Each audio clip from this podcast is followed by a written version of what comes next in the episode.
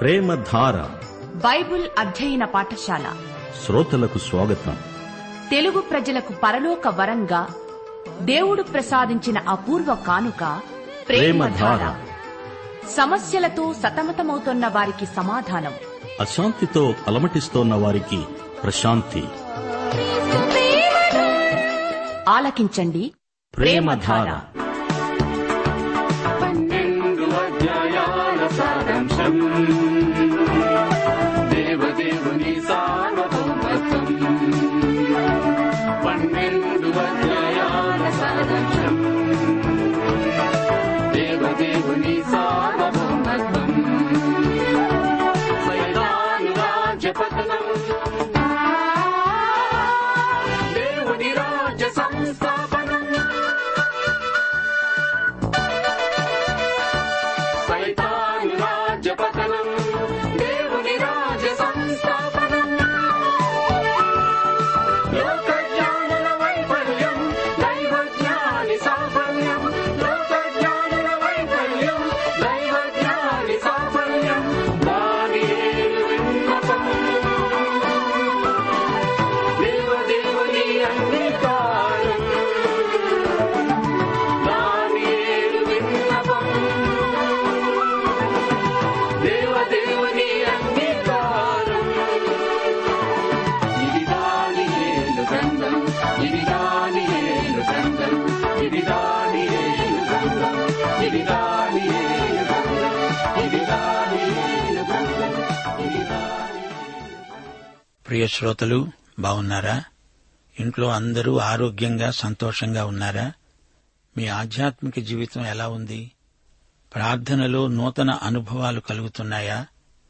మనకు క్రీస్తునందు నిజమైన ఆనందం కలగాలంటే మనం చిన్న పిల్లలమై పోవాలి. మత్తయి సువార్త పద్దెనిమిదో అధ్యాయం మూడో వచనంలో యేసు ప్రభు ఏమన్నాడు? మీరు మార్పు నొంది చిన్న బిడ్డల వంటి వారైతేనే కాని పరలోక రాజ్యంలో ప్రవేశింపరు. చిన్న బిడ్డలు మనం ఏది చెబితే అది వెంటనే నమ్మేస్తారు. అది వారి స్వభావం. వారిలో అనుమానాలుండవు. అలాగే మనం యేసు ప్రభువు చెప్పింది చెప్పినట్లే నమ్మేసేయాలి.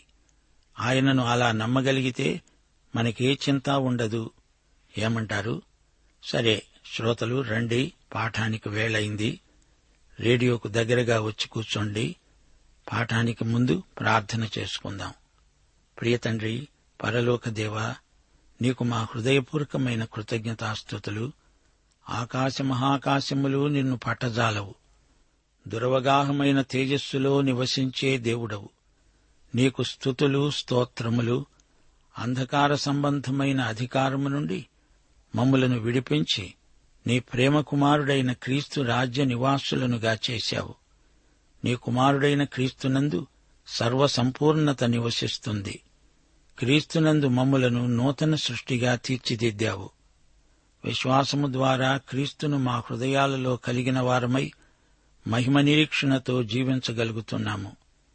దేవా, మమ్ములను కనికరించండి. మా శ్రోతలను, వారి కుటుంబాలను ఆశీర్వదించండి. వారి బంధుమిత్రాదులు రక్షించబడినట్లు మా శ్రోతల వ్యక్తిగత సాక్ష్యమును బలపరచండి. కుటుంబాలలో ప్రార్థన ఉజ్జీవము రావాలని ప్రార్థిస్తున్నాము. యువతీ యువకులు రక్షించబడిన వారై నీ సేవార్థమై పిలుపు పొందినట్లు నీ ఆత్మకార్యము వారి జీవితాలలో జరిగించండి. మా దేశాన్ని ఆశీర్వదించండి.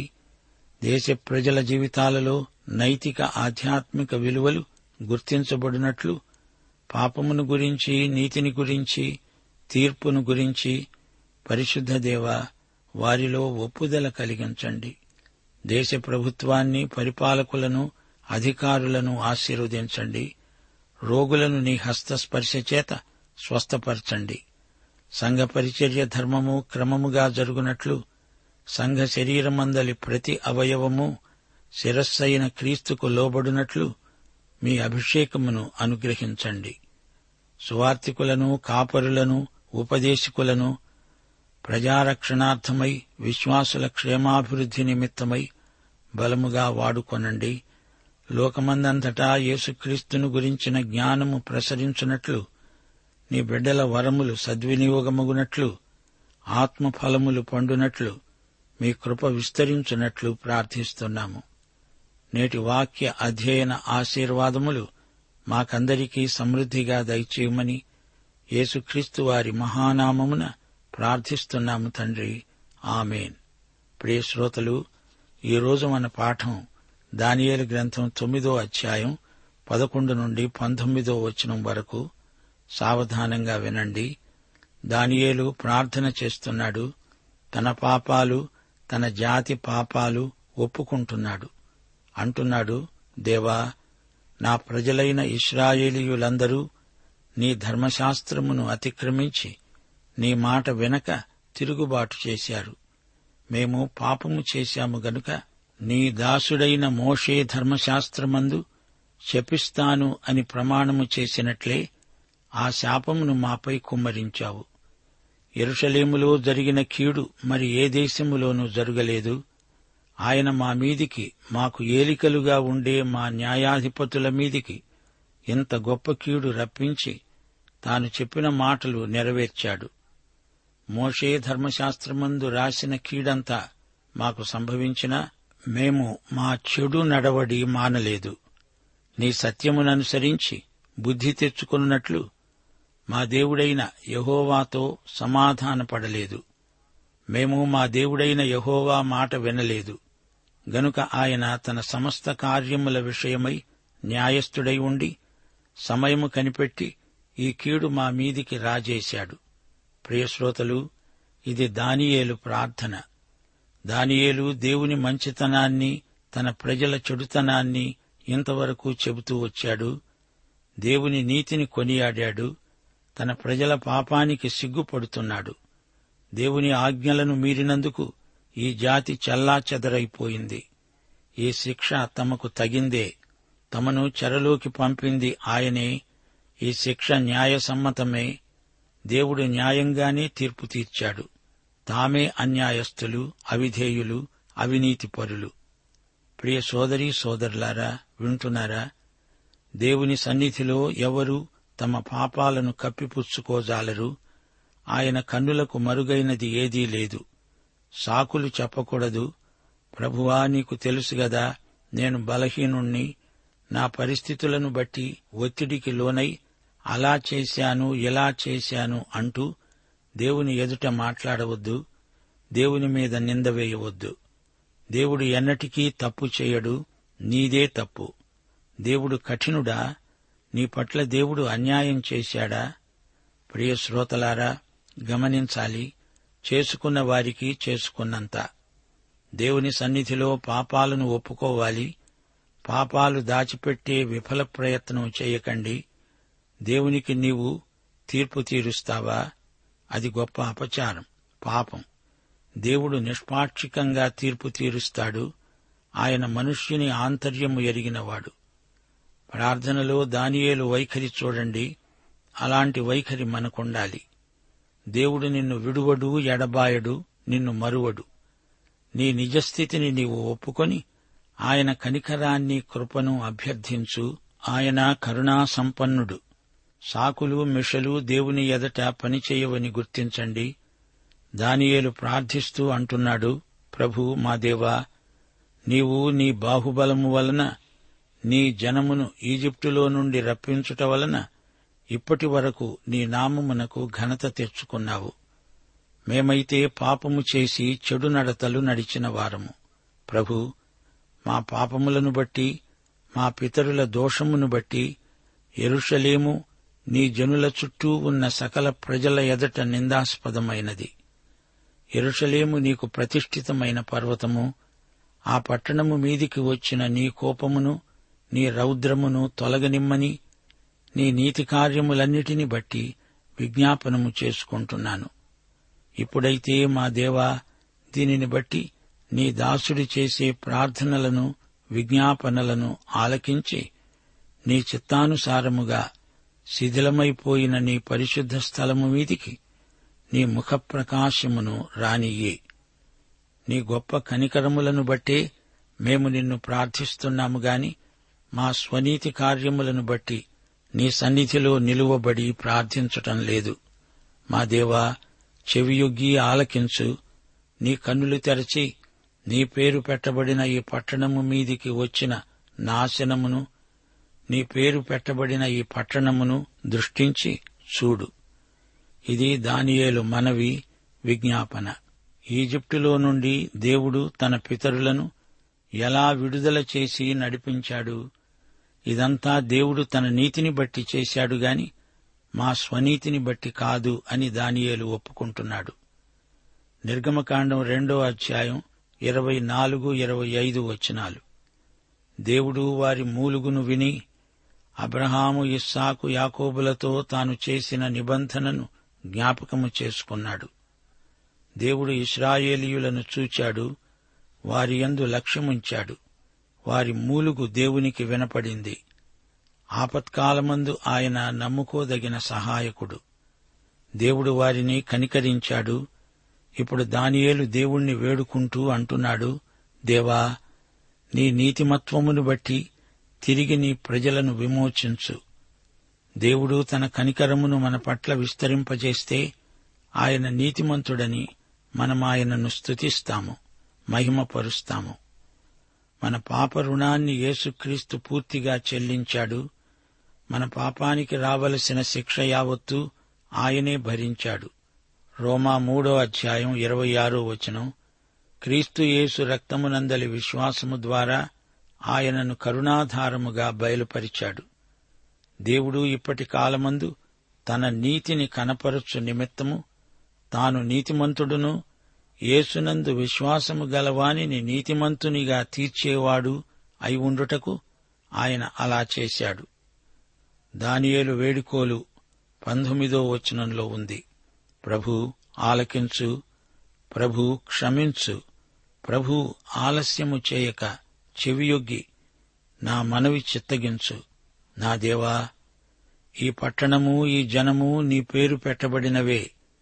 నీ ఘనతను బట్టే నా ప్రార్థన విను.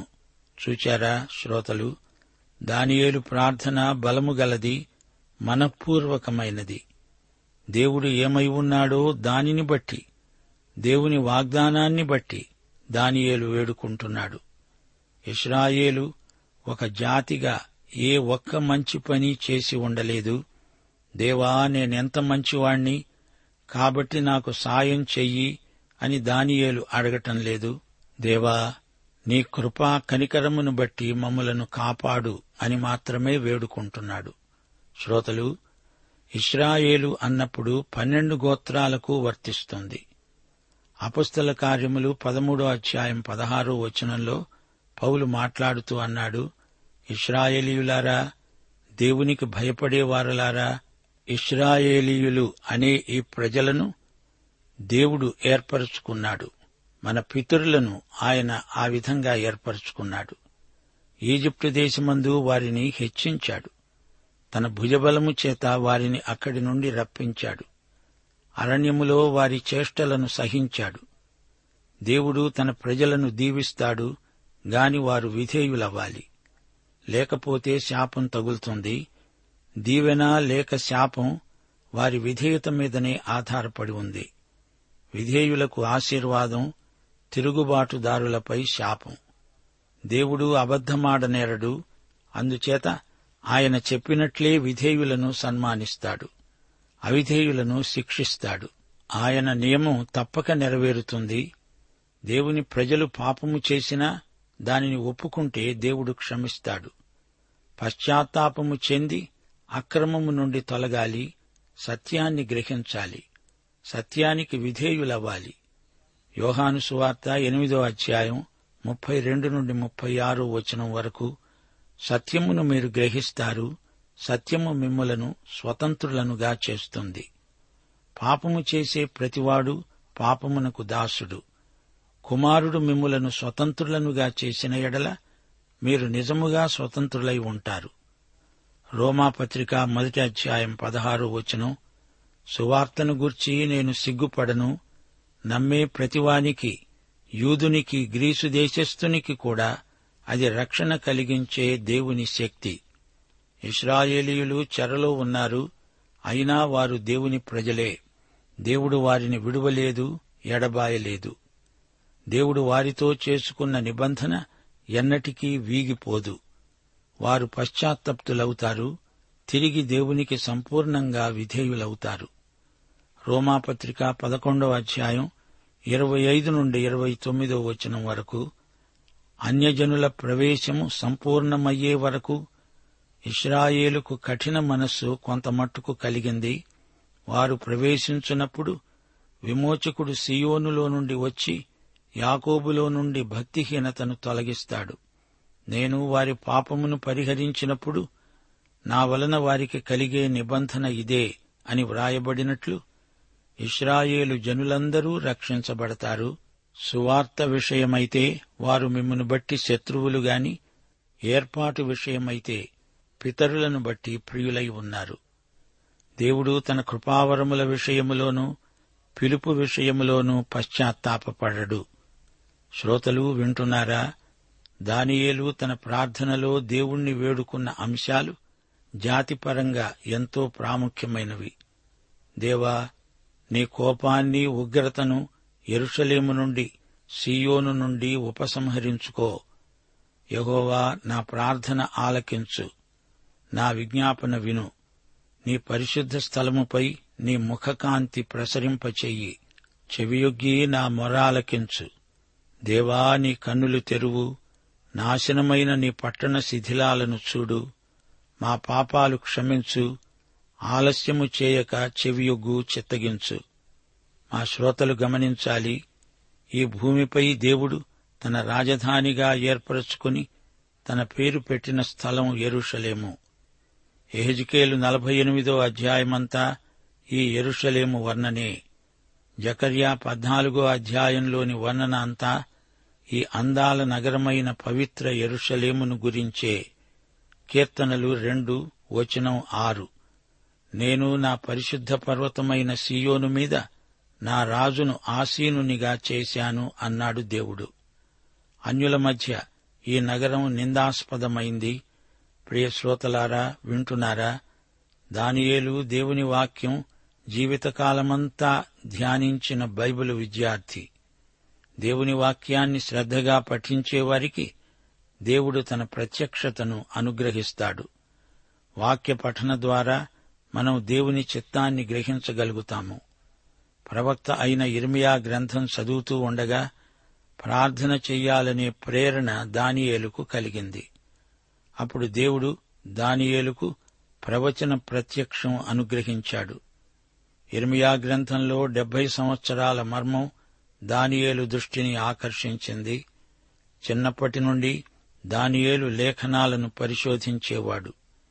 విశేషించి ఇర్మియా ప్రవచనాలంటే దానియేలుకు విశేషాసక్తి.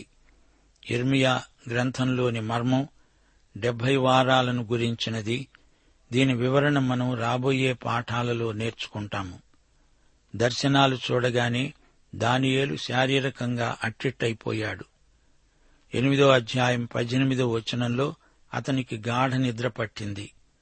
పదో అధ్యాయం తొమ్మిదో వచనంలో కూడా గాఢ నిద్ర పొందాడు.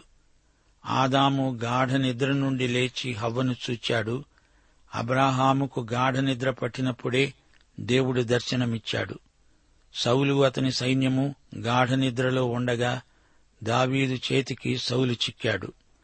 యెషయా ఇరవై తొమ్మిదో అధ్యాయం పదో వచనం, యెహోవా మీ మీద గాఢ నిద్రాత్మను కృమ్మరించాడు. అపొస్తల కార్యములు ఇరవయో అధ్యాయం తొమ్మిదో వచనం, ఐతుకు అనే యువకుడు కిటికీలో కూర్చుండి గాఢ నిద్రపోయి పౌలు చాలాసేపు ప్రసంగిస్తూ ఉండగా నిద్రాభారము వలన జోగి మూడో అంతస్తు నుండి క్రింద పడి చనిపోయిన వాడై ఎత్తబడగా పౌలు అతణ్ణి బ్రతికించాడు. యోబు స్నేహితుడైన ఎలీఫజుకు వచ్చిన దర్శనం, గాఢ నిద్ర మనుష్యులకు వచ్చే సమయంలో రాత్రి కలల వలన పుట్టే తలంపులలో అది కలిగింది. సోదరీ సోదరులారా, ప్రవక్తలు ఎందుకు సాంకేతిక భాషలో మాట్లాడారు? రహస్య భాష మాట్లాడాల్సిన అవసరమేమొచ్చింది? ఏలియా, యెహెజ్కేలు, బాప్తిస్మకుడైన యోహాను మొదలైన వారి వ్యక్తిత్వాలు మనకు విలక్షణంగా కనిపిస్తాయి. ఈ ప్రవక్తలు దేవుడేమి చెబితే అదే చెప్పారు. ప్రవక్తలు దేవుని సాధనాలు, దేవుని నోటి బోరలు. వారి మాటలు, చర్యలు దేవుడు వారి చేత చెప్పించినవి, చేయించినవి. వీరి మాటలు కఠినం, వీరి చర్యలు మార్మికం. ప్రవక్త మాటలే కాదు, అతని జీవితమే ఒక సందేశం. ప్రవక్త వ్యక్తిగత జీవితం ద్వారా కూడా దేవుడు మాట్లాడాడు. యెషయా గ్రంథం ఎనిమిదో అధ్యాయం పద్దెనిమిదో వచనం, ఇదిగో నేను యెహోవా నాకిచ్చిన పిల్లలు, సీయోను కొండ మీద నివసించే సైన్యములకు అధిపతి అయిన యెహోవా వలని సూచనలుగాను మహత్కార్యములుగాను ఇశ్రాయేలీయుల మధ్య ఉన్నాము. మీకు జ్ఞాపకముందా? యెషయా గ్రంథం ఏడో అధ్యాయం మూడో వచనంలో ప్రవక్త తన కుమారునికి షెయార్యాషూబు అనే సాంకేతిక నామకరణం చేశాడు. అలాగే దేవుడు హోషియాకు ఆజ్ఞాపించి ఒక విశ్వాసఘాతకి అయిన కొలటను పెళ్లాడమన్నాడు. ఇది సాంకేతిక చర్య. ఇశ్రాయేలు విశ్వాసహీనురాలైన భార్యకు పోల్చబడింది. హోషియా భార్యను, అతని పిల్లలను చూస్తే చాలు ప్రజలకు దేవుని సందేశమేదో తెలిసిపోయింది. ఎహెజ్కేలు భార్య చక్కనిది, ఆమె యెరూషలేము నగరానికి పోల్చబడింది. యెరూషలేము నాశనమైంది, ఏడవవద్దు. అలాగే నీ అందమైన భార్య చనిపోతుంది, నీవు ఏడవకూడదు అంటూ దేవుడు ప్రవక్త ద్వారా సాంకేతిక భాషలో మాట్లాడాడు. నడివీధిలో ఇర్మియా కూజాను బద్దలు కొట్టి, ఇలాగే యెరూషలేము చిన్నాభిన్నమైపోతుంది అనే సంకేతాన్ని క్రియారూపకంగా చూపాడు. కలలు, దర్శనాలు కలిగినప్పుడు దేవుడు తన ప్రవక్తల ద్వారా వాటి అర్థం కూడా చెప్పాడు. ప్రవచనాలను గురించిన ఊహపోహలు బోధించకూడదు. ప్రకటన గ్రంథమందలి మృగాలు, జీవులు, పాత్రలు, బోరలు ఇవన్నీ సంకేతాలు. అలాగే దానియేలు గ్రంథంలోని జంతువులు, కొమ్ములు, వీటికి అనేక రకాల వివరణలు ప్రచారంలో ఉన్నాయి. అయితే అసలైన సందేశాన్ని వివరణల్లో, సవరణల్లో పోగొట్టుకోకూడదు. యేసు ప్రభువుదే అంతిమ విజయం. చీకటి శక్తులన్నీ గతిస్తాయి. యేసుక్రీస్తు వచ్చి రాజ్యం స్థాపిస్తాడు. ఇది ముఖ్య సందేశం. గొప్ప యుద్ధం జరుగుతుంది, శ్రమలు, హింసలు వస్తాయి. అయినా దేవుని ప్రజలదే విజయం. యేసుక్రీస్తుతో కలిసి ఆయన ప్రజలు రాజ్యమేలుతారు. యెహెజ్కేలు గ్రంథంలో సంకేతాలు మరీ విచిత్రమైనవి. పక్షులు, జంతువులు, చెట్లు. ముఖ్య సందేశమేదో ప్రవక్తలు స్పష్టం చేశారు.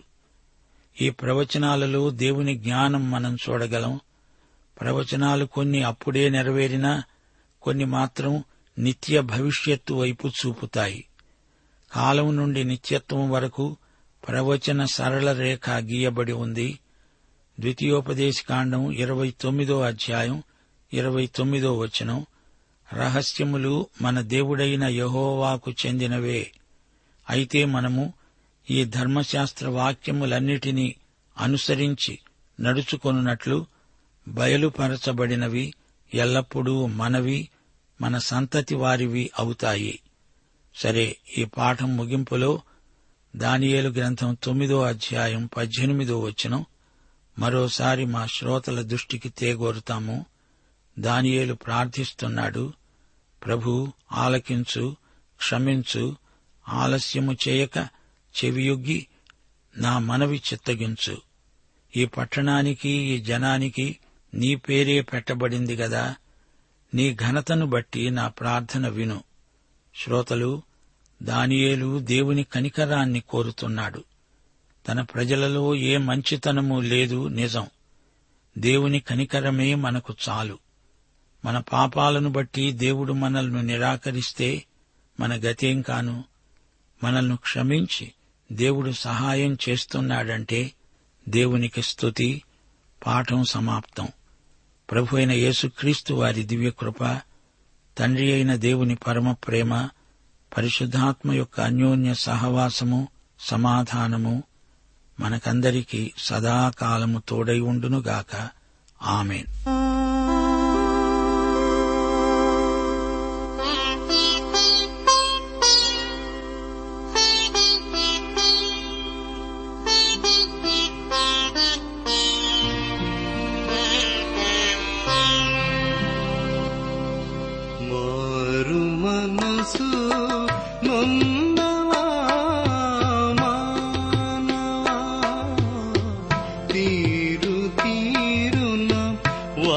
స్వరము విన్నను మారవా మారవా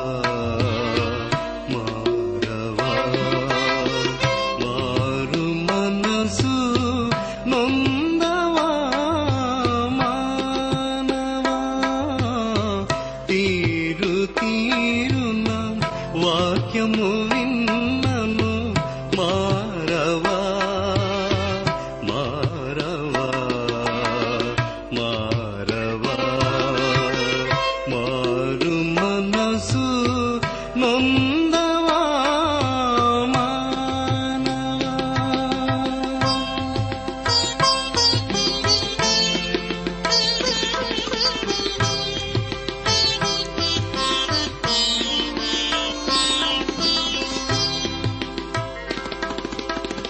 దేవుడు నీకై నరునిగా మారెన్, చావుకు సైతం ఓర్మి చూపెనుగా.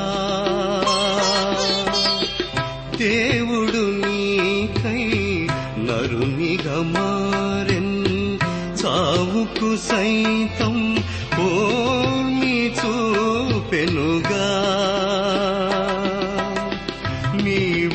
సింపక జీవము పొందను యేసుడు, పావనుడైనను సిలువను మోసి, మారు మనసు నొందవా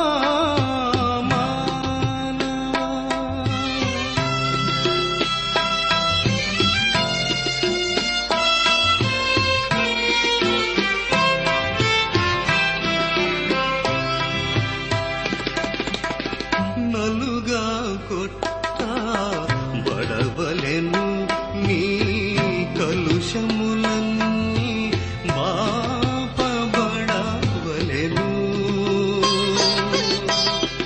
నలుగా గొట్ట బడవలెను నీ కలుషములన్నీ బాపబడవలెను, నలిగిన ఎదతో ప్రభుని చేరిన మరుక్షణం, విలువ గురుదిరం గునగడుగు, మారు మనసు నొందవా మానవా. ప్రేమధార బైబిల్ అధ్యయన కార్యక్రమంలో మీరింతవరకు దానియేలు గ్రంథ వర్తమానాలు వింటూ ఉన్నారు. ప్రస్తుతం మీరు వింటున్న దానియేలు గ్రంథ వర్తమానాలపై గొప్ప దేవుడు అనే పుస్తకాన్ని సిద్ధం చేస్తున్నాం. గొప్ప దేవుడు అనే ఈ పుస్తకాన్ని పొందగోరేవారు ఈ రోజే మాకు రాసి లేదా ఫోన్ చేసి మీ పేరు నమోదు చేయించుకోవచ్చు. మా address Premadhara, Trans World radio India, తపాలా సంచి నాలుగు, సికింద్రాబాద్ ఐదు సున్నా సున్నా సున్నా ఒకటి ఏడు. మా టెలిఫోన్ నంబర్లు తొమ్మిది మూడు తొమ్మిది తొమ్మిది తొమ్మిది ఐదు రెండు ఐదు ఎనిమిది సున్నా.